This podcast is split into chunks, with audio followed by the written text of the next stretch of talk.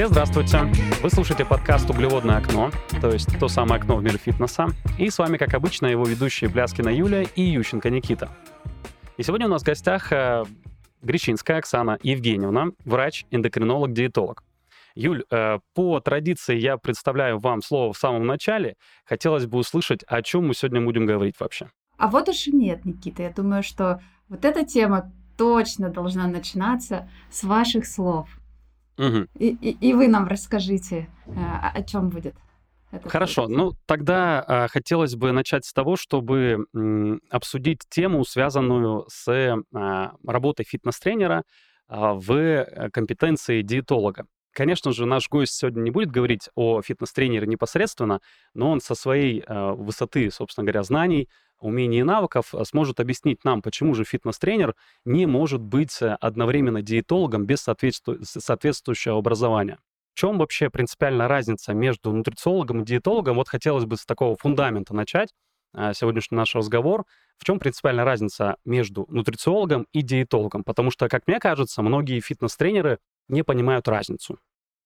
Ой, я вам скажу, это очень сложный вопрос. Начнем с того, что диетологом может стать только врач. То есть это 6 лет базового образования в медицинском университете и затем, затем уже специализация. На данный момент интернатура и ординатура, именно как э, диетология основная специализация, сейчас э, мало где встречается. То есть чаще это профессиональная переподготовка уже какого-то имеющегося специалиста. То есть ключевое, что врач-диетолог – это все-таки врач – Э, который хорошо знаком с физиологией организма, с патологическими процессами, которые могут происходить. Также основная задача врача-диетолога – это составление рационов питания именно в лечебных учреждениях. Это прям самый ключ. То есть у нас есть э, некоторые приказы, которые устанавливают э, суточную калорийность для определенных категорий пациентов. Врач-диетолог, как и врач, должен руководствоваться определенными документами которые уже определяют э, его работу. То есть это приказы, клинические рекомендации. И сейчас медицина сводится к тому, что у нас есть определенные документы, по протоколу которых мы должны следовать. То есть врач э, не может опираться на собственный опыт, ну вот именно в глобальном да, плане. Если мы говорим про нутрициолога, то нутрициологом может стать не только врач, нутрициологом может стать также любой специалист.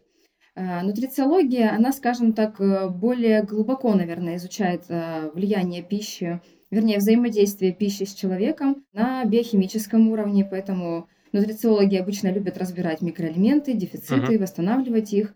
И также нутрициология, она включает в себя в некоторой степени психологическое сопровождение пациента, Поэтому понятие нутрициологии, наверное, оно более широкое именно в индивидуальной работе с пациентом. То есть правильно я понимаю, а, нутрициолог — это более широкая тогда сфера, а, но при этом менее стандартизирована. То есть вот это вот поле действий специалиста-нутрициолога, оно не так сильно регламентировано и позволяет а, больше шагов от, этих вправо-влево выполнять с клиентом. Но все-таки давайте уточним, нутрициолог может работать с больными людьми или все-таки нутрициолог это про относительно здоровых людей?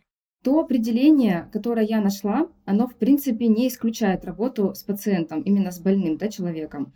Но здесь нужно понимать, что всегда в первую очередь должен осмотреть пациента врач, скажем так, установить какой-то диагноз, и после этого в идеале должен работать нутрициолог. Угу.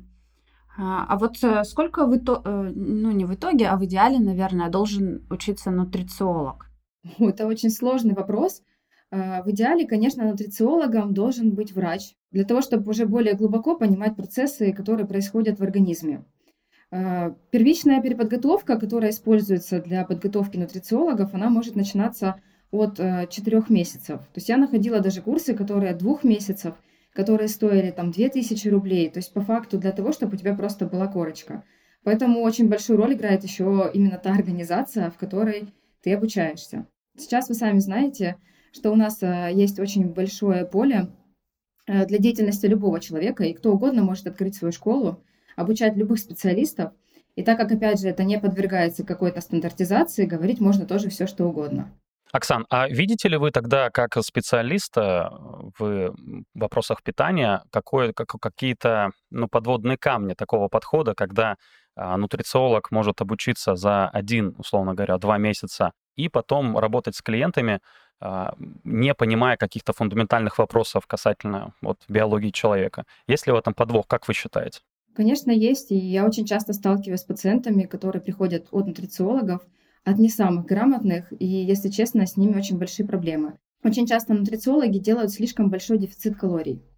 У них очень жесткие рамки, они исключают э, очень много продуктов без медицинских показаний, что, естественно, очень сильно влияет на пищевое поведение и потом приводит к срывам.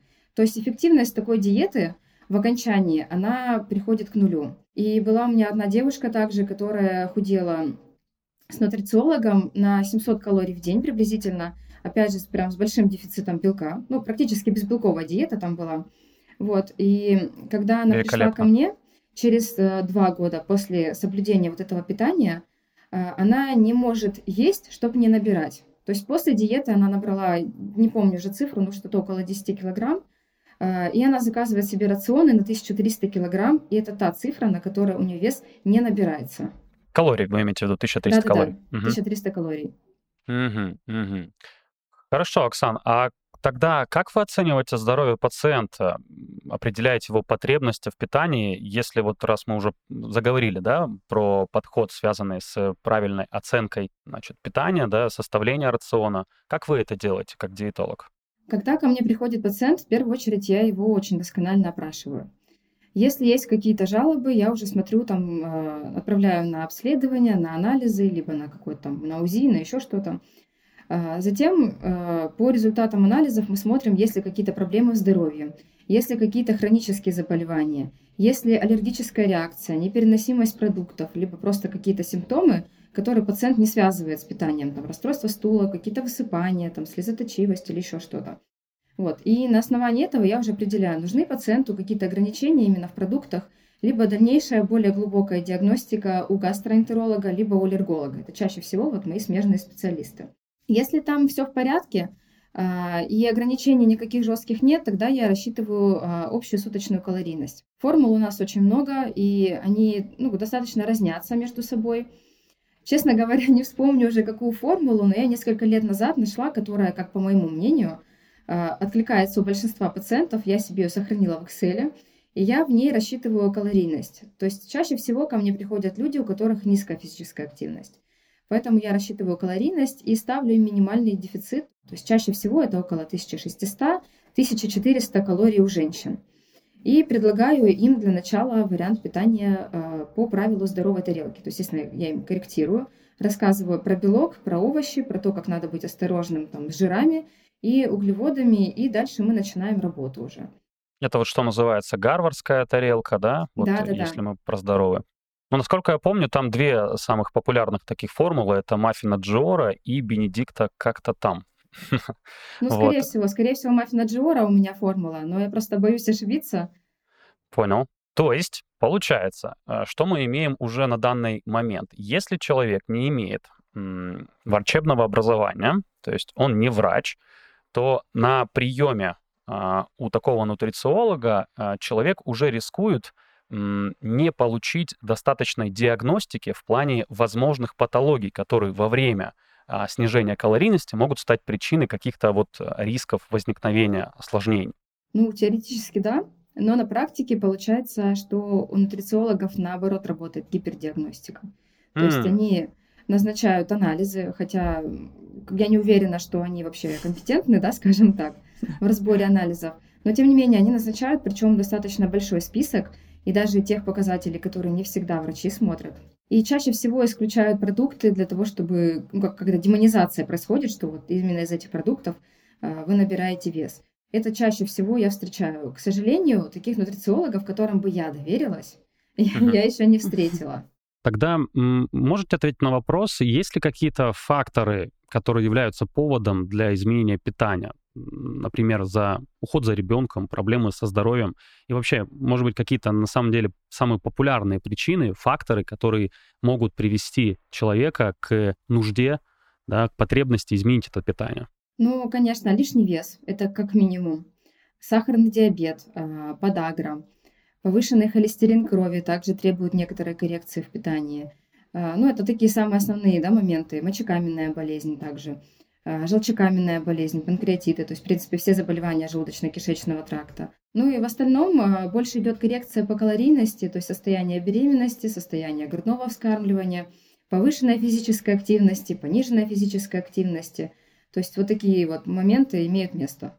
То есть вот какого-то вот прям специфического подхода, если человек относительно здоров, а, не применяется. То есть только в случае, если есть какие-то определенные состояния, ну, как вы и сказали, ожирение и так далее. Но даже вот в случае ожирения, можно ли сказать, что а, питание на ожирении, а, при а, ожирении будет очень сильно отличаться от питания здорового человека, если не, если не трогать вопрос калорийности? Можно ли так сказать, что вот прям кардинальным образом будет отличаться? Э, ну, здоровое питание, оно, скажем так, более-менее стандартизировано, то есть есть определенные нормы по белкам, жирам, углеводам, то есть по качеству углеводов, что они должны быть преимущественно медленными, что должно быть ограничение простых углеводов в питании, э, что должно быть ограничение по жирам в питании, то есть есть определенный баланс. Это, ну, как бы норма для здорового человека. Если мы говорим про человека с ожирением, то здесь, скорее всего, у него должно питание меняться от того питания, которое есть на данный момент, которое привело его к этому состоянию, и более здоровый вариант питания. Естественно, что нужно идти на компромиссы с человеком и находить э, пути вот именно исправления того, что есть ну, вот этих пищевых привычек, как обычно ну, да. нам говорят, угу, нутрициологи, диетологи. А вот э, популярное такое расстройство пищевого поведения, Оксан, можете вы расшифровать? Расстройство пищевого поведения — это, да, вот чтобы наши слушатели примерно понимали, э, какие есть у расстройства пищевого поведения симптомы и, возможно, за собой какие-то вещи отслеживали. Я начну с того, что пищевое поведение — это отношение человека с едой. То есть то, как он воспринимает пищу, насколько он себя ограничивает, контролирует, есть ли какие-то срывы. То есть все, вот, вот все эти факторы называются пищевым поведением. Звоночки, на которые стоит обратить внимание, это э, срывы. То есть когда человек держится, не ест, ограничивает себя, а потом он наедается и не может контролировать этот прием пищи. Также вот ограничения, да, про которые я сказала, когда человек запрещает себе есть какие-то продукты, чаще всего в эту категорию попадают самые любимые сладкое, хлебобулочные изделия. То есть человек любит продукты и их же ограничивает. И у него происходит такая борьба самого uh-huh. себя. Дальше, э, если человек вызывает рвоту, принимает какие-то слабительные для того, чтобы избавиться от избыточной еды. Э, если человек делит пищу на мелкие порции, пытается как-то ее э, проконтролировать, ограничить любым их способов. И если, в принципе, человек чувствует какое-то вот напряжение в плане еды, что он не может пойти спокойно поесть, он терпит слишком долго голод, а, либо он боится сильного голода, потому что переест и начинает чаще есть. Если такие моменты а, человек замечает, тогда угу. более вероятно, что может быть расстройство пищевого поведения. А вообще эта проблема в обществе у нас распространенная? Есть ли какая-то статистика или, может быть, по вашим личным наблюдениям, много людей, которые страдают от расстройства пищевого поведения, при этом как бы не осознавая даже это? Да, да, очень много людей имеют расстройство пищевого поведения, в том числе и люди с нормальным весом, и даже в большинстве они, потому что за счет э, вот этих м, моментов э, с расстройством пищевого поведения, когда они избыточно ограничивают себя, отказываются преднамеренно от еды, э, это все как снежный ком наращивает вот это расстройство. И поэтому люди с нормальным весом, наверное, больше страдают такой патологией, чем люди с лишним весом. А люди с лишним весом, наверное, в трети случаев, они едят свое удовольствие, и им, честно говоря, все равно, как они выглядят, что у них есть лишний вес, они просто получают удовольствие от еды. И бывают такие пациенты, вот я провожу диагностику на пищевое поведение, когда человек с явно лишним весом, но у него идеально все по баллам. То есть даже, честно, докопаться не до чего. Человек пришел и просто сказал, вот я пошел там к врачу, у меня нарушились какие-то анализы, и мне сказали, что мне нужно следить за питанием, но в принципе меня это как бы особо не парило. Мой партнер меня принимает так, там я себя люблю, и у меня все хорошо. Ну, то есть э, правду, да, говорят, что э, пухленькие люди, они самые добрые. Вот, чем тебя больше, тем ты добрее. Ешь, получаешь удовольствие от еды. Вообще ничто тебя не парит, все хорошо. Интересно, мне кажется, под таким углом посмотреть на а, бодипозитив, да, вот на движение бодипозитива, которое как раз-таки провозглашает э, главной ценностью это психологическое состояние а, человека. И, наверное, вот на примере вот этой картины, да, вот этого вот э, кейса, можно сказать, что да, действительно, человек, не корящий себя за какие-то, может быть, огрехи в питании и вообще не замечающий эти огрехи питания, может иметь э, лучший психологический статус, чем другой, который следит за всеми, за всеми веяниями моды и старается придерживаться, в кавычках, вот этого здорового питания. Ну, не, мы ни в коем случае не пропагандируем, да, лишний вес, просто, мне кажется, повод задуматься над тем, как бывает, да, то есть не всегда а, плохо. А есть, есть какая-то рекомендация, например, да, вот как, как правильно питаться стандартно? Вот я, например, ем когда хочу. Вот с утра, там, в обед я всегда хочу, это для меня святые приемы пищи. При этом я могу после обеда там чем-то закидаться, пока иду э, с работы домой, либо где-то там куда-то зайти перекусить в какое-нибудь кафе, и вечером я уже не хочу. Или наоборот, заработалась и сижу, и у меня там в топку все подряд идет, то, что я обычно не ем. Например, вчера чипсов натрескалась. Ну, конечно, лучше придерживаться режима питания, потому что организм, он работает циклично, и в определенное время, когда у вас положен прием пищи, будет вырабатываться а, нормальное количество ферментов. И плюс при режимном питании нет такого, что вы там, э, там перекусили да, чем-то там, пять раз за день, а потом вечером все-таки настиг голод и съели там большое количество еды. Большое количество еды – это в некоторой степени нагрузка на желудочно-кишечный тракт.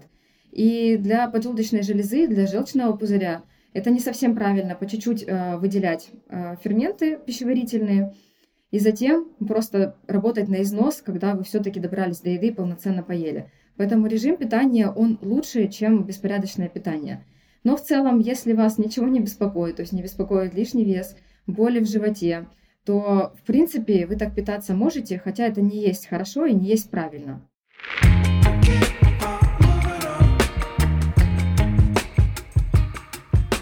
Не смешивайте продукты, потому что есть какое-то вот э, смертельное э, несоч- несочетание продуктов. Вот ты съел там, я не знаю, что, я, честно говоря, примеры эти никогда не запоминал, но вот очень огурец, часто же говорят... Помидоры с огурцами, да. Вот, да, вот да. значит, огурец, помидор, опа, и, и, и все, и взрыв, да, какой-то должен произойти. Вот насколько это имеет место быть, Оксана, расскажите, пожалуйста, поподробнее. Ну, любая еда, которую мы съедаем, она в конечном итоге распадется на белки, жиры, углеводы и микроэлементы.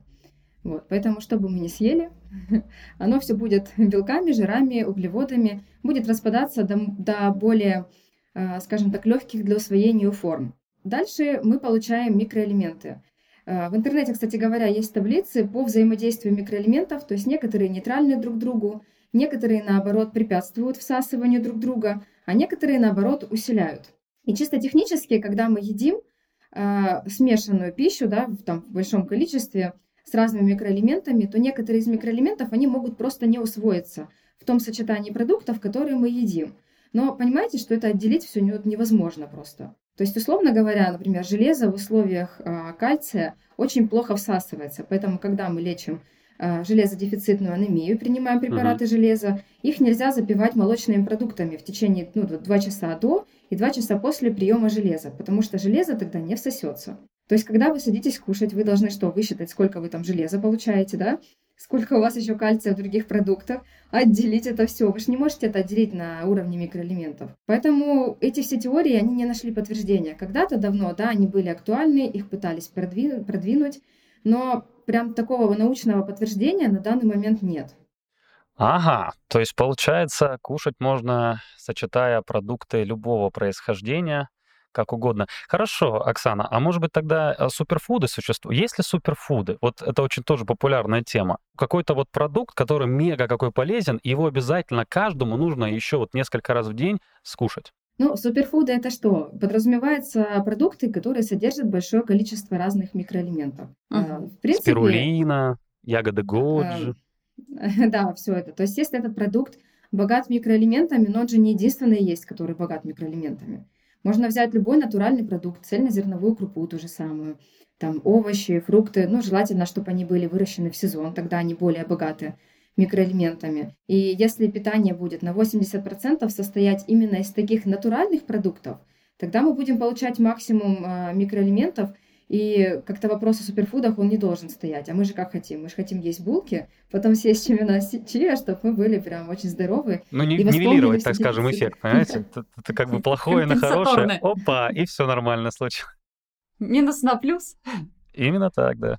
У меня, кстати, есть, э, я сегодня прочитала с утра, представляете, да, у нас такой эфир, а я читаю сегодня шутку-мем а, про то, что вот, ну как питаться правильно, да, фрукты, ешь апельсин, один а, кислый, а другой сладкий, ешь киви, один сладкий, другой кислый, а чипсики, они всегда одинаковые. У них просто ничего нет, да?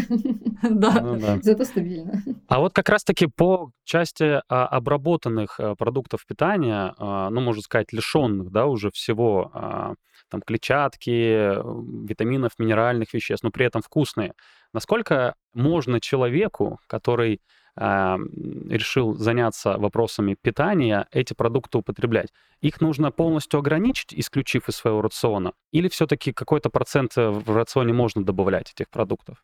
Кстати говоря, есть такая гар- гарвардская пирамида питания, в Гарварде тоже создана. Она, по-моему, действует где-то с 90-х годов. И там как раз-таки 80% они отводят на натуральные продукты, которые богаты микроэлементами, и 20% вы можете есть, в принципе, все что угодно. То есть в том числе и рафинированные продукты. Если этот баланс соблюдается, то никакого вреда для организма нет. Но здесь есть еще такой момент, а, что сейчас а, наше поколение, оно очень мало двигается. За счет того, что мы мало двигаемся, мы, соответственно, потребляем меньше калорий, чем должны. И потребляя меньше калорий с питанием, мы получаем меньше микроэлементов. Поэтому, конечно, нужно делать упор именно на натуральные здоровые продукты. А очищенные продукты желательно просто ограничить в своем питании, насколько это возможно. Но в целом 20% отводится под э, любые продукты для души.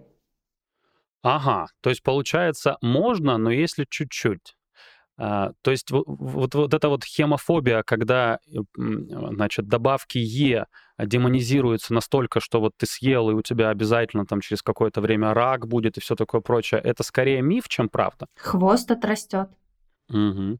Пищевые добавки – это тоже тема, в которую нужно углубляться, потому что соль, сахар, та же самая лимонная кислота – это все тоже пищевые добавки. И есть, опять же, таблицы, в которых э, расписаны пищевые добавки, которые обладают каким-то потенциальным эффектом. Какие-то из них, они абсолютно безопасны. Э, какие-то добавки, они действительно могут вызывать там аллергию, какие-то индивидуальные реакции. Поэтому если, э, скажем так, прям вникать глубоко в пищевые добавки, то нужно на руках иметь таблицу и абсолютно каждую пищевую добавку сверять, какая разрешенная, какая неразрешенная. Угу. Ну, если она разреш... неразрешенная, то, очевидно, производитель, который будет добавлять ее в свой продукт, рискует какими-то санкциями со стороны государства. Ведь так? Если об этом дойдет информация, это нужно жаловаться в Роспотребнадзор. Угу. И если вдруг там обнаружат несоответствие, угу. тогда, конечно, уже будут разбираться с производителем. Оксан, а вот что э, есть такая мода, да, на, на суперфуды, на там ешки смотреть. Э, я еще заметила в последнее время какое-то тотальное отрицание определенных продуктов. Там молочку никому нельзя, глютен никому нельзя. Сахар это у нас вообще самое первое зло. А кофе тоже зло. Вот что тогда есть? Жрать одни авокадо с че? И, и, и кофем запивать нельзя? Или вот э, как все-таки быть? Почему? И, и почему вот эта мода на отрицание появилась? Вообще любая мода, она появляется как? То есть появляется какой-то человек, который исключает из своего рациона какие-то продукты, или, например, перестает есть после шести, и ему это помогает. И он считает, что это прям истина, и начинает это нести в массы. Люди верят, пробуют, не у всех это заходит, не у всех получается, не всем помогает. Но, тем не менее, мнение это бытует.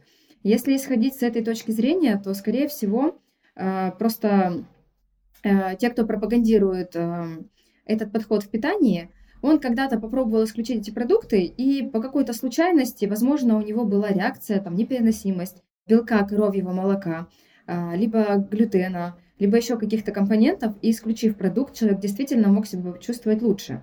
Но это не говорит о том, что это поможет всем. Здесь нужно всегда, э, опять же, расспрашивать пациента, есть ли у него какие-то проблемы с желудочно-кишечным трактом. Если этих проблем нет, тогда исключать эти продукты нет смысла. И еще второй момент – это все-таки суточная калорийность. Попробуйте исключить глютен и наесть свою суточную калорийность. Просто уходят все хлебобулочные изделия, уходит половина круп, И люди, как правило, они встают и говорят, а что мне вообще есть можно, получается, только мясные продукты и овощи. И, естественно, они худеют. Фрукты еще, Конечно, фрукты, это имеет смысл. А Вот, кстати, насчет булок. Почему все так в последнее время а, выступают против булок? Это я вот э, даже смотрю некоторых врачей, и у них такие степени, как докторские, а, то есть они заслуженные люди, и они прям отрицают что-то с сахаром и вот э, хлебобулочные изделия.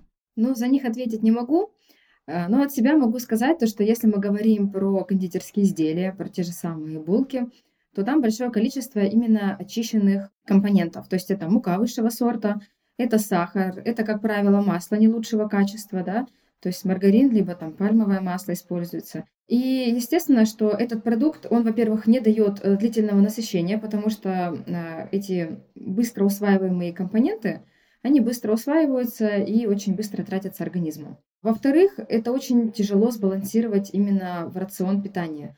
У нас э, на фоне ограничения в питании по калориям, потому что мы мало двигаемся, мы можем есть мало, и если мы туда вписываем эту булку, то мы занимаем большую часть калорийности и, скорее всего, не доберем белка, э, не доберем там цельнозерновых круп. То есть мы очень большую долю, скажем так, отдадим под бесполезные калории. И, конечно, исключив там те же самые э, булки, мы очень сильно сокращаем э, калорийность, которую употребляет человек. Просто это преподносится в таком ключе, что, ну, наверное, не объяснять людям, почему и как это надо. Я вот такое недавно прочитала. Если вас тянет на сладкое, значит, вы не доедаете белок. Это вот правда или все-таки что-то преувеличили? Ну, вполне возможно. Если людей тянет на сладкое, то, возможно, они, в принципе, не питаются качественно. Когда питание полноценное, мы чувствуем больше чувства сытости. Если человек кушает сладкое, как правило, вот это психологический такой момент, я съел сладкое, мне больше ничего нельзя. Поэтому человек ходит голодный. Когда человек голодный, в какой-то момент организм начинает посылать такой сигнал, что мы хотим есть, и нам нужна энергия. И когда э, состояние голода, организму нужна быстрая энергия. То есть ему нужно здесь и сейчас напитать мозг для того, чтобы он работал. Поэтому он начинает тянуть на сладкое. Вот я даже в своей практике замечаю, что когда у меня пациенты начинают есть вот по правилу здоровой тарелки гарвардской, тогда их намного меньше тянет на сладкое, потому что они получают все питательные вещества, они получают чувство сытости, и у них сладкое уже идет как бы как для души. То есть, э, так подводя итог, нужно есть все и в определенной последовательности. И в меру, да. Да, да. Ну, например, а, если все-таки человек садится за прием пищи, то а, для начала он должен съесть вот все, что указано в гарвардской тарелке, а потом, если еще останется место, то можно добавить вот, вот, вот так, да? Сладенького, булок, плюшек. А, Оксан, э, можно на таких горяченьких тем, э, которые волнуют многих людей, да, вот начну с такого очень популярного напитка, как э, кофе. Хотелось бы уточнить у вас, вы как диетолог относитесь к этому напитку как вообще? Хорошо, плохо, нейтрально? Я нейтрально отношусь вообще ко всем продуктам. То есть есть норма потребления кофеина, это 400 мг в сутки. Если эта доза не превышается, то это безопасно. И в целом сложно сказать вообще, как может там кофеин, скажем так, навредить организму. То есть есть мнение, что он повышает давление. То есть люди, у кого есть артериальная гипертензия, то есть повышенное давление, им, естественно, стоит ограничить э, кофе, но в том числе и чай, потому что чай тоже содержит кофеин. Многие, кстати, этого как будто бы э, не знают или не хотят знать. Вот чай можно, а кофе... Вот кофе это вредно для сердечно-сосудистой системы, а чай, он вот вообще вода практически. Ну, люди просто не хотят углубляться, и чаще всего какой-то вот проскальзывает какая-то мысль одна, и этой мысли начинают люди следовать. То есть пить кофе можно, а во время беременности, например, или какие-то есть, может быть, состояния все-таки, где кофе нужно, а кофеин, да, ну, в основном содержащийся, в- содержащийся в кофе, стоит ограничить. Ну, если прям а, ограничить, то это те состояния, которые сопровождаются обострением желудочно-кишечных заболеваний. То есть язва, а, острый панкреатит, там, острый холецистит. Но при этих заболеваниях достаточно жесткие должны быть ограничения в принципе, потому что там должна соблюдаться щадящая диета. То есть все Номер должно пять. быть... Но от столы по Пьезнеру уже отходят, то есть по стандартам их уже не используют. А, Сейчас более индивидуализированное питание, если мы говорим про именно диетологию. Вот. а, Поэтому щадящая диета это что? Это у нас а, исключение всего жирного, жареного, соленого, кислого, копченого, то есть э, всех раздражителей, которые стимулируют выработку пищеварительных соков. Также пища должна быть приготовлена, то есть сырые овощи, фрукты, они тоже не употребляются в этот период. Крупы должны быть достаточно разварены, хорошо, если это будет в виде там, слизистых супов каких-то. А, мясные продукты тоже должны быть переработаны, а, то есть они должны быть измельчены в виде котлет, а, суфле, для того, чтобы не давать лишнюю нагрузку на желудочно-кишечный тракт. Ну и также дробное питание небольшими порциями. Это именно в период обострения. В остальном, если мы говорим про какие-то заболевания да, и состояния, когда нужны жесткие ограничения в питании, то это именно хронические заболевания желудочно-кишечного тракта, и, как правило, пациенты могут выделить те продукты, на которых у них возникает реакция. То есть исключать полностью все продукты не всегда имеет смысл. Нужно просто отследить, если там у человека на помидоры, например, там на кофе условно и на колбасы возникает там ожога, значит, эти продукты нужно исключить, а не все, которые раньше были прописаны там по определенным столам по Певзнеру.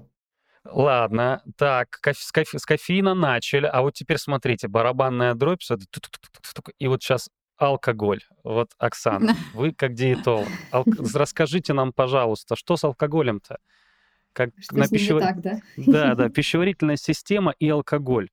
А, враг нас... и, и, и насколько вообще? Он нам, скажем так, и не враг, и не друг. То есть есть такое мнение, что небольшое количество алкоголя, оно допустимо и оно безвредно, естественно, для взрослых людей, не беременных и не детей. Есть определенные нормы да, по порциям, сколько порций в неделю э, должен выпивать мужчина, сколько женщина. Так, на скидку точно не скажу, боюсь ошибиться. Вот. Э, поэтому определенное количество безопасно, ну, как безопасной дозы на самом деле алкоголя нет. Это нужно это, иметь это, в виду. Это часто токсикологи говорят, да. Ну, вообще безопасной дозы алкоголя нет. Э, да. Просто есть э, дозы, которые не приводят к каким-то серьезным последствиям. А, алкоголь является раздражителем, то есть он увеличивает секрецию всех желудочно-кишечных ферментов. Также алкоголь может вызвать гипогликемию, то есть снижение сахара крови у пациентов с сахарным диабетом, то есть вплоть до того, что человек может впасть в кому, если он недостаточно поел, много выпил и как-то неправильно принял препараты. Дальше. Алкоголь увеличивает аппетит во время еды. Поэтому в тот момент, когда человек выпивает, он ест очень много. А, это и повышенная нагрузка на поджелудочную железу, на желудочно-кишечный тракт, на желчный пузырь. То есть, соответственно, чаще возникают а, в том числе обострения заболеваний, которые есть у человека хронических по желудочно-кишечному тракту. Ну и естественно, что алкоголь увеличивает аппетит. Соответственно, люди, которые а, употребляют алкоголь достаточно часто и в чуть большей рекомендованной дозировке, то естественно, что они чаще имеют проблемы с лишним весом, как раз-таки за счет избыточной калорийности. Также сам алкоголь, он имеет калорийность определенную, то есть это 7 калорий на 1 грамм этилового спирта. Вот, кстати, тоже очень мало людей э, знают э, или как-то, опять же, не хотят знать, что алкоголь действительно содержит калории. Да, у него там, я как понимаю, э, метаболизм немножко по иному пути идет, но все-таки усваиваться он может.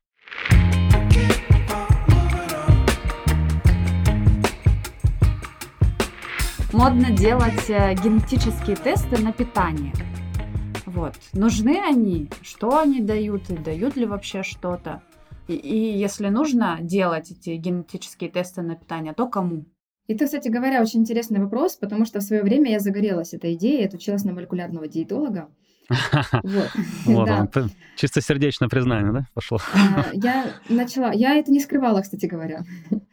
Вот. Я начала заниматься этими тестами, и я поняла, что большого э, смысла именно, когда ты специалист, как позиционируешь себя как доказательный врач, эти генетические тесты, они не стоят рядом с таким специалистом. У нас очень много генов, которые кодируют э, любое состояние организма, а там смотрится некоторый перечень. И мы можем посмотреть э, результат этого теста и сказать, есть ли вероятность того, что у человека может появиться сахарный диабет. Но он может появиться, а может и нет. И также это касается и жирового обмена, и обмена белков, то есть насколько хорошо они усваиваются. А, в целом, прям строгой необходимости проходить это генетическое тестирование у пациентов угу. нет. А, обычные рекомендации по здоровому питанию, они универсальные и подходят абсолютно всем людям. Еще такой вопрос. А, может ли нутрициолог без э, медицинского образования проводить такие массовые марафоны по питанию? Например, какой-нибудь Угу. Юль, извиняюсь. И вообще более, более широко, если мы возьмем, может ли быть э, э, полезны марафоны по питанию, когда э, есть массовая э, линейка под определенную калорийность? Это же очень часто вот именно так и происходит. Всем нужно есть 1200 калорий, и неважно, какой у тебя вес, возраст, пол, активность и так далее. Ну, особенно вот, например, такие марафоны, как делают э, с упором на какую-то патологию, например, там какие-нибудь противокандидные марафоны, детокс-марафоны, там какие-нибудь противовирусные, я не знаю, их просто сейчас такое количество, мне кажется, этих марафонов. Могут ли их проводить нутрициологи? Нужны ли они вообще людям? А, и, и если нужны, то кому?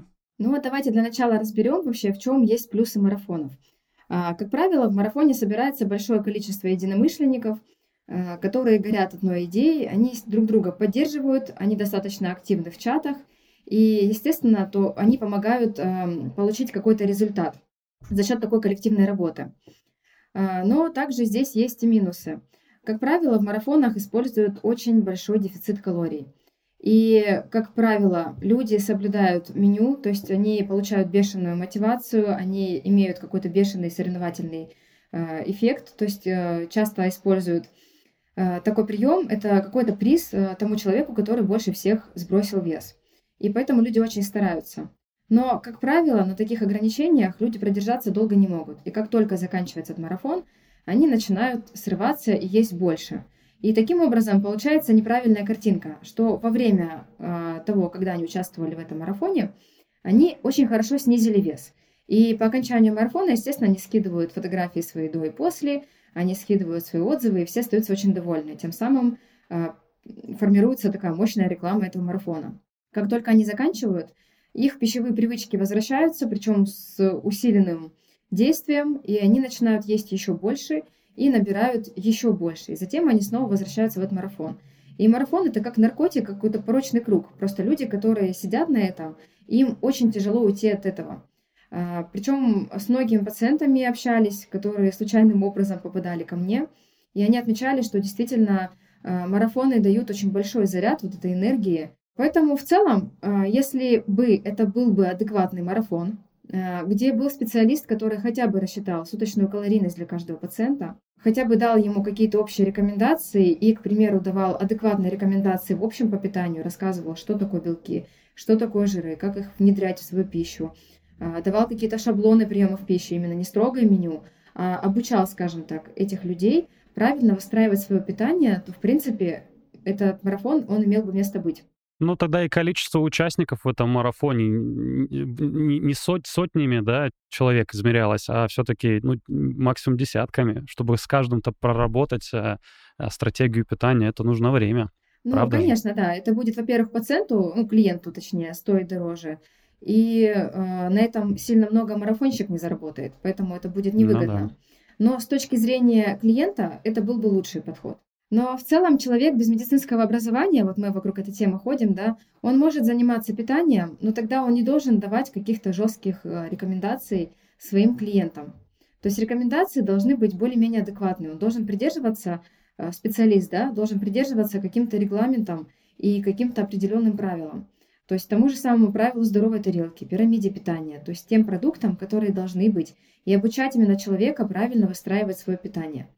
У нас все-таки эта граница, она размыта. В основном нутрициологи идут именно как превентивные специалисты, то есть те, которые э, за поддержание молодости, и они искренне верят в силу БАДов, они искренне верят э, в силу исключения каких-то продуктов, и они это пропагандируют в массы, и людям это нравится, потому что лучше поверить в то, что да. это булка виновата, а не в том, что ты просто не можешь выстроить свое питание и где-то через силу какое-то время, скажем так, заставлять себя правильно накладывать еду в тарелку и сдерживаться перед какими-то соблазнами.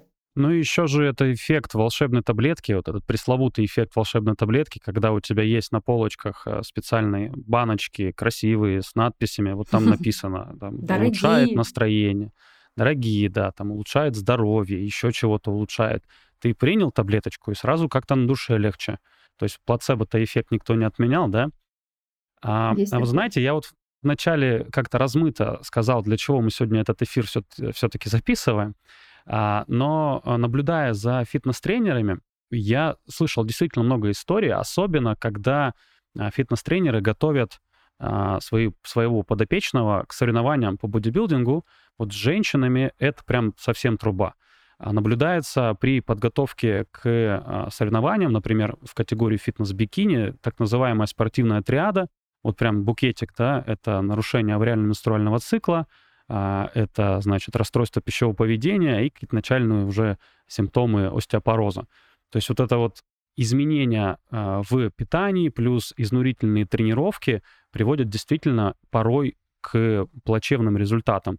И к нам на обучение а, такие люди приходят, потому что понимают, что все-таки нужно что-то в жизни менять и каким-то образом а, ну, отталкиваться от более научных рекомендаций, нежели чем от таких обывательских, которые основаны на личном опыте. А, у меня такой да, вот Юль? вопрос, да, возник сейчас. Если я иду заниматься с фитнес-тренером, он может мне рекомендовать, да, получается, какое-то питание, там, чего придерживаться? Ну, если у меня все плюс-минус хорошо.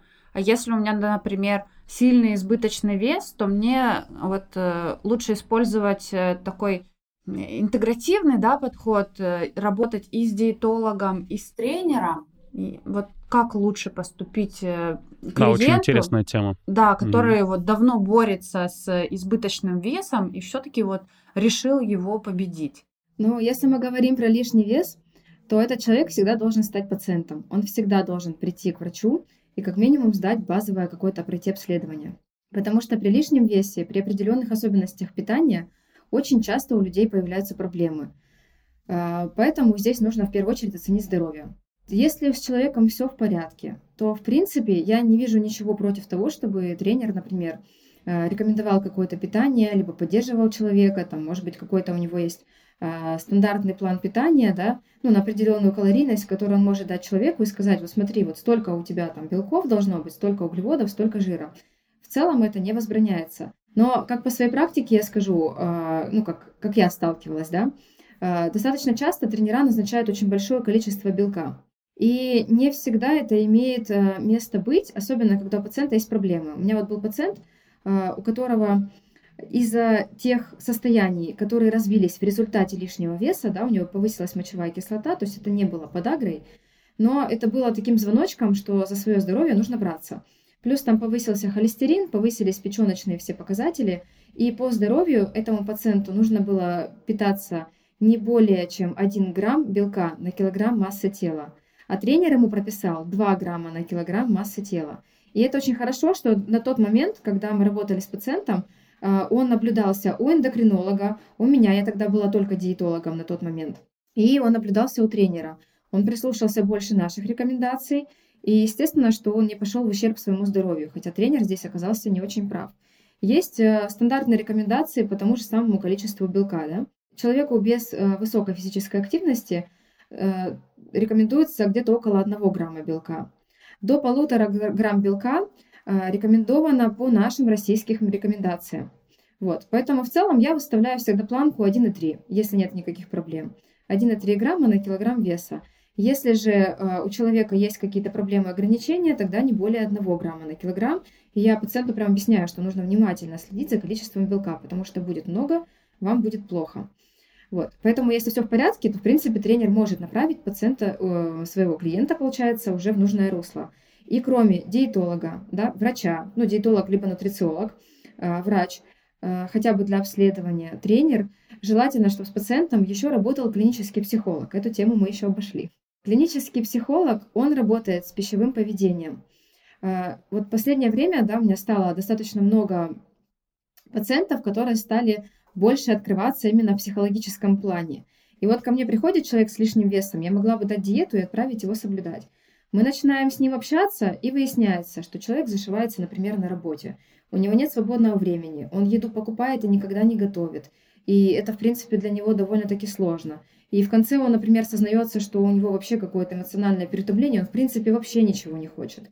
И мы приходим плавно к тому, что для начала ему нужно разобраться там с клиническим психологом, либо с психиатром, если вдруг нужно какое-то назначение э, препарата для того, чтобы выйти из этого состояния, там, тревожное либо депрессивное. Э, и тогда уже с пациентом работа идет более слаженно. Очень часто тем пациентам, которым характерно заедание, как правило, это женщины, именно заедание определенных эмоций, им очень показана работа с клиническим психологом. Потому что вот даже на моей практике у меня была пациентка, которую я вела а, именно ну, в онлайн-режиме, то есть мы каждый день с ней списывались, и у нас были проблемы с компульсивным перееданием, то есть она говорит, я ночью встала в полудреме и проснулась, когда я съела пол холодильника. Вот. Ой, и после это у меня раньше такое было. И после первых же сеансов... Э, Синдром ночного холодильника. Синдром ночной еды, да. И после первых же сеансов с клиническим психологом там просто как поменяли пациента. Поэтому ситуации бывают разные, и нужно всегда общаться э, с людьми и выяснять, в чем причина вот того состояния, до которого он себя довел.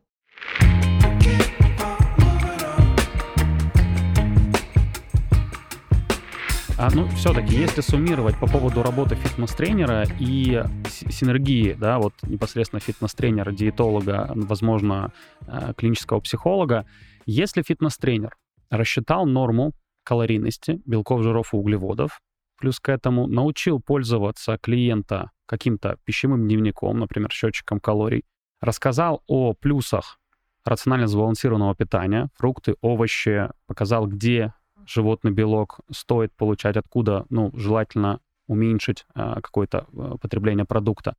Вот через какое время после тренировок и консультации с тренером стоит уже обращаться к дополнительному специалисту, по вашему мнению, сразу или должно пройти какое-то определенное время, чтобы фитнес-тренер понял, что его рекомендации не работают? Как вам кажется? Мне кажется, что нужно проводить, наверное, анкетирование всех пациентов на наличие расстройств пищевого поведения. А, в своей практике я использую тесты IT26, то есть это на э, наличие либо отсутствие расстройств пищевого поведения. И второй DBQ, э, который смотрит именно по типам пищевого поведения. У нас есть три типа пищевого поведения. Это ограничительный, ну то есть ограничение в питании, эмоциональный, эмоциогенное заедание, и экстернальный тип, когда пациенты очень сильно реагируют на внешний стимул еды, то есть их очень сильно возбуждает запах, э, вид еды, и они не могут себя контролировать и не могут остановиться. Когда у меня пациент проходит эту анкету, во-первых, я смотрю общее количество баллов по тесту И26, то есть там есть расшифровка, и по этой расшифровке можно заподозрить, э, насколько у пациента есть расстройство пищевого поведения. Оно либо в тревожном состоянии, либо оно уже прям, прям психологическое, вот прям серьезное расстройство. И также можно посмотреть по тесту DBQ, э, на какие моменты стоит обратить внимание. Если там есть эмоциональное заедание, то здесь однозначно работа с клиническим психологом. А, если вам человек открывается да, и говорит, что у него есть какие-то очень сильные стрессы, с которыми он не справляется, и которые он заедает, однозначно работа клинического психолога. Если здесь работа, вернее, склонность к каким-то жестким ограничениям, то есть человек, например, категорически не ест углеводы, потому что они очень вредные, он от них толстеет, он, человек боится есть. То есть такие моменты тоже бывают. Это тоже работа для клинического психолога.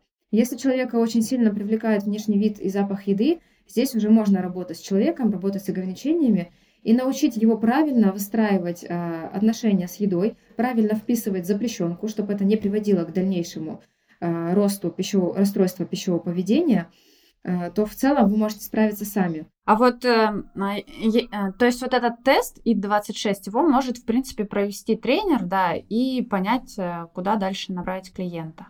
Да, но здесь обязательно нужно еще и поговорить с пациентом, потому что Иногда они после этого теста, когда им начинаешь рассказывать, вот у вас тут, здесь склонность такая есть, здесь вот такие нюансы, вот такие, они как-то открываются, они начинают даже где-то сами рассказывать тех моментах, которые мешают им питаться более здоровым образом. Ну, два момента я тут замечу, извиняюсь.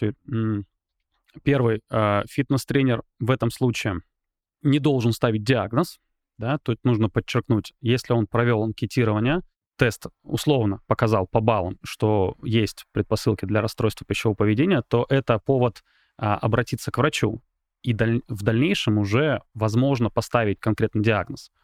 Ну и второй момент, Оксана, вот на данный момент создалось впечатление у меня, что есть противоречивые мнения касательно счетчиков калорий. Есть специалисты, которые утверждают, что счетчики калорий могут спровоцировать расстройство пищевого поведения что их нельзя ни в коем случае использовать, а нужно придерживаться интуитивного питания. Как вам кажется, этот подход вообще имеет место быть, или это все-таки скорее миф, чем правда? Вообще однозначного мнения нет ни на какой счет. Э, Счетчики калорий действительно могут э, привести к расстройству пищевого поведения, потому что в какой-то момент люди вместо еды и своих предпочтений видят цифры. То есть, условно, я хочу шоколадку, очень хочу, аж до дрожи в руках, но я не могу ее съесть, потому что она очень калорийная, я лучше съем там, например, тот же самый фрукт. Вот такие моменты могут быть. А, поэтому здесь, э, если у человека нет склонности к расстройствам пищевого поведения, то, в принципе, можно воспользоваться расчетом калорий. И противовес да, расстройства пищевого поведения – это очень хороший э, метод для того, чтобы человек, в принципе, увидел, из чего мы получаем калории, из чего получаем белки, жиры и углеводы. Потому что бывает такое, люди начинают там вбивать да, какие-то продукты, и они видят, что их там любимый продукт, например, он вообще очень тяжело вписывается в суточный рацион, и при этом эти люди видят, какие продукты, например, дают большое количество белка для того, чтобы выйти на норму. Поэтому метод, он как бы неоднозначный. То есть он имеет место быть, но я всегда стараюсь э, работать с пациентами именно в ключе правила здоровой тарелки. Если по правилу здоровой тарелки что-то не получается, тогда можно уже углубиться в какую-то вот либо там соблюдение меню, а, либо программу питания соблюдения, либо это будет э, расчет калорий. Угу. То есть дневник питания вы, как правило, не используете на начальном этапе работы с клиентом. Почему? Правильно это, вас понял? Вообще в идеале это то, с чем должен человек прийти ко мне сразу. Прийти и показать, угу. что он ел. Потому что угу. дневник для диетолога это вот как анализы для любого врача. То есть мы угу. собрали анамнез, посмотрели дневник, и нам стало все понятно. Проблема в том, что пациенты не ведут дневник. А, когда они видят, что у них слишком много нарушений, как им кажется, что они где-то сорвались и переели, они говорят, я это диетологу не понесу. И они просто забрасывают и прячут. Но можно тогда я э, все-таки вспомню наше начало разговора и э, обращусь к вашей фразе по поводу э, женщины, которая э, после серьезных ограничений, потребляя низкое количество калорий в сутки, не худела при этом. Вначале же, помните, мы про да. это э, э, заговорили. А может быть, тогда в этом есть тоже определенный подвох, что она говорит, что все-таки мало потребляет калорий, но на самом деле потребляет их больше, не внося в пищевой дневник.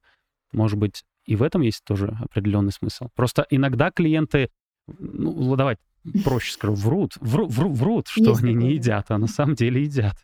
Здесь, видите, как было? Э, пришла пациентка, она мне принесла брошюру, сказала, что она заказывает эту еду, а, конкретно у службы доставки питания, которая рассчитывает калории. То есть она говорит, я вот заказываю на 1200, и в день я добавляю один фрукт. Конечно, может быть, она где-то привирает. Но в целом, учитывая, что она принесла конкретный рацион, сказала, я ем только его и добавляю один фрукт, я ей здесь поверила. Но в целом, да, пациенты иногда врут, и когда они начинают рассказывать, что они едят немного, а потом приходят с пищевым дневником, и там, в принципе, действительно немного, но оно все такое калорийное, что оно вообще никак не вписывается в суточную калорийность. Еще, кстати, знаете, чего замечал такое интересно по поводу ведения пищевого дневника?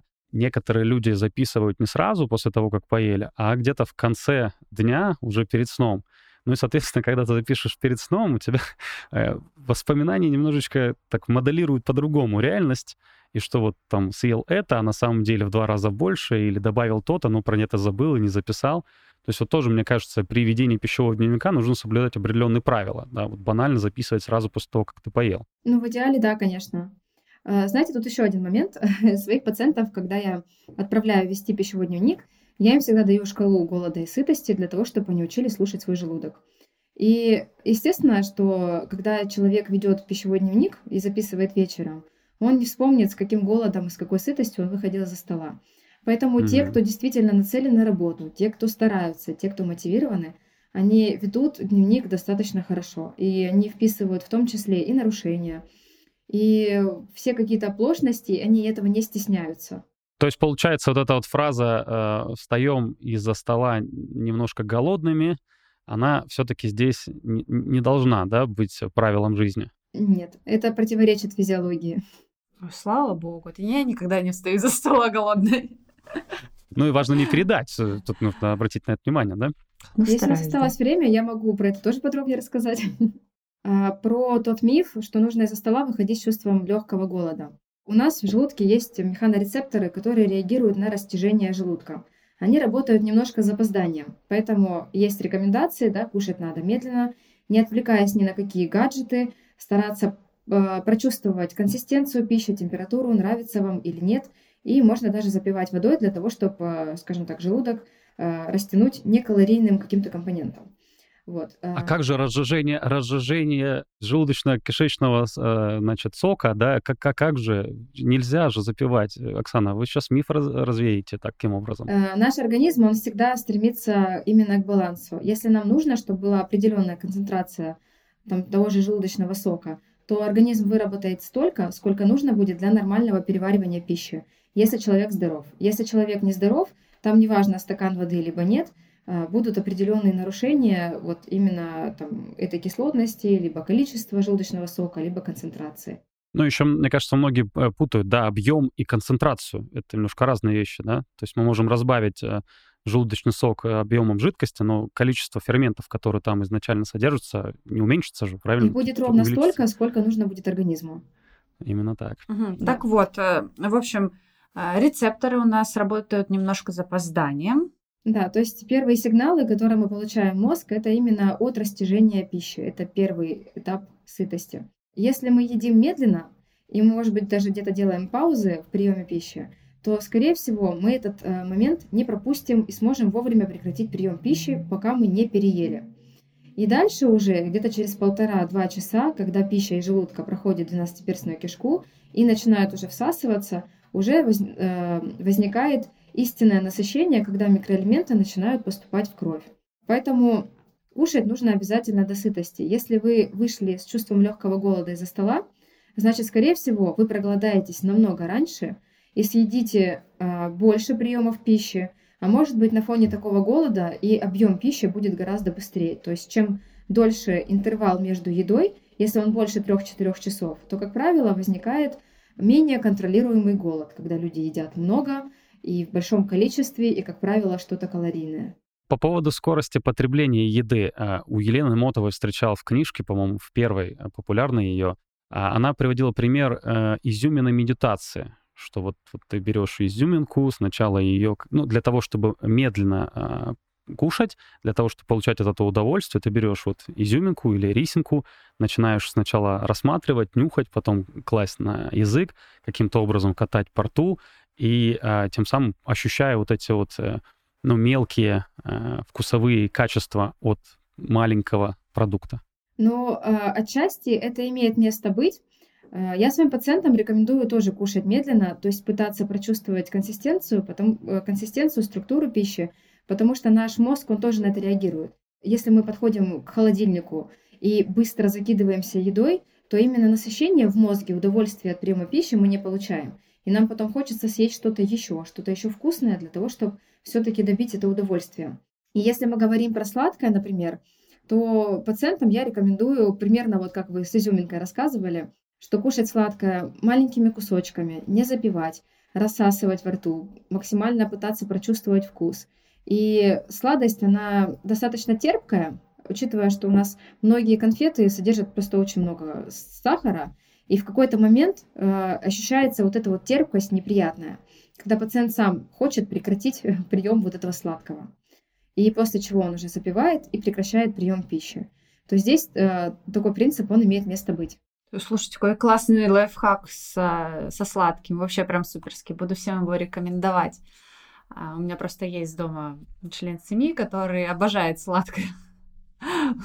буду, буду на нем практиковаться, скажем так. У меня был такой вопрос. Мы же едим, да, ради чего там энергия. И нормально ли а, чувствовать... Я вот... вспоминаю, вспоминаю себя возле телевизора, когда ем ради энергии, Юля, ага? Сериальчик. Прям вот хочу прям для энергии. А, вот мы когда а, едим, да, и некоторые говорят о том, что после еды вы должны вообще вот просто чувствовать а, невероятный прилив сил, там хотеть крутить сальтухи, а, в общем, должны хотеть действовать. Я, когда поем, мне хочется вот спокойно посидеть, если честно. Я думаю, со мной что-то не так, а, ну, с моим организмом, или все нормально. Это нормально все. То есть, когда когда переваривается пища, то включается тот отдел нервной системы, который как раз-таки дает такое ощущение сонливости, вот этой расслабленности некоторой. А, смотрите, вот даже элементарно возьмем до, э, до исторического человека, да? Когда он шел искать еду, не после того, как он поел.